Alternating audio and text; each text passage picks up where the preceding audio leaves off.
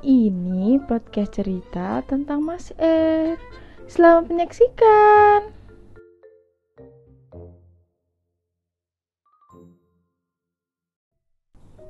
Kamu inget nggak waktu pertama kali kita ketemu? Waktu itu kita masih SD. Dan aku tahu kamu itu dari teman SD ku. Sepertinya kau masih mengingatnya siapa temanku ini. PTW, aku sama dia satu komplek. Maksudnya dianya itu Mas R.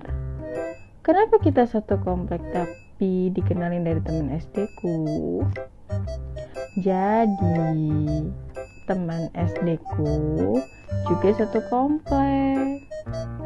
Ya, waktu pertama kali sekolah juga aku baru tahu kalau dia satu komplek sama aku. Jadi kita bertiga satu komplek. Oh iya, kamu inget nggak setelah kita temenan? Udah lama banget. Kamu nih ya selalu mondar mandir lewat rumah aku. Entah apa yang dipikiran kamu saat itu dan setiap kamu lewat di situ pasti ada aku.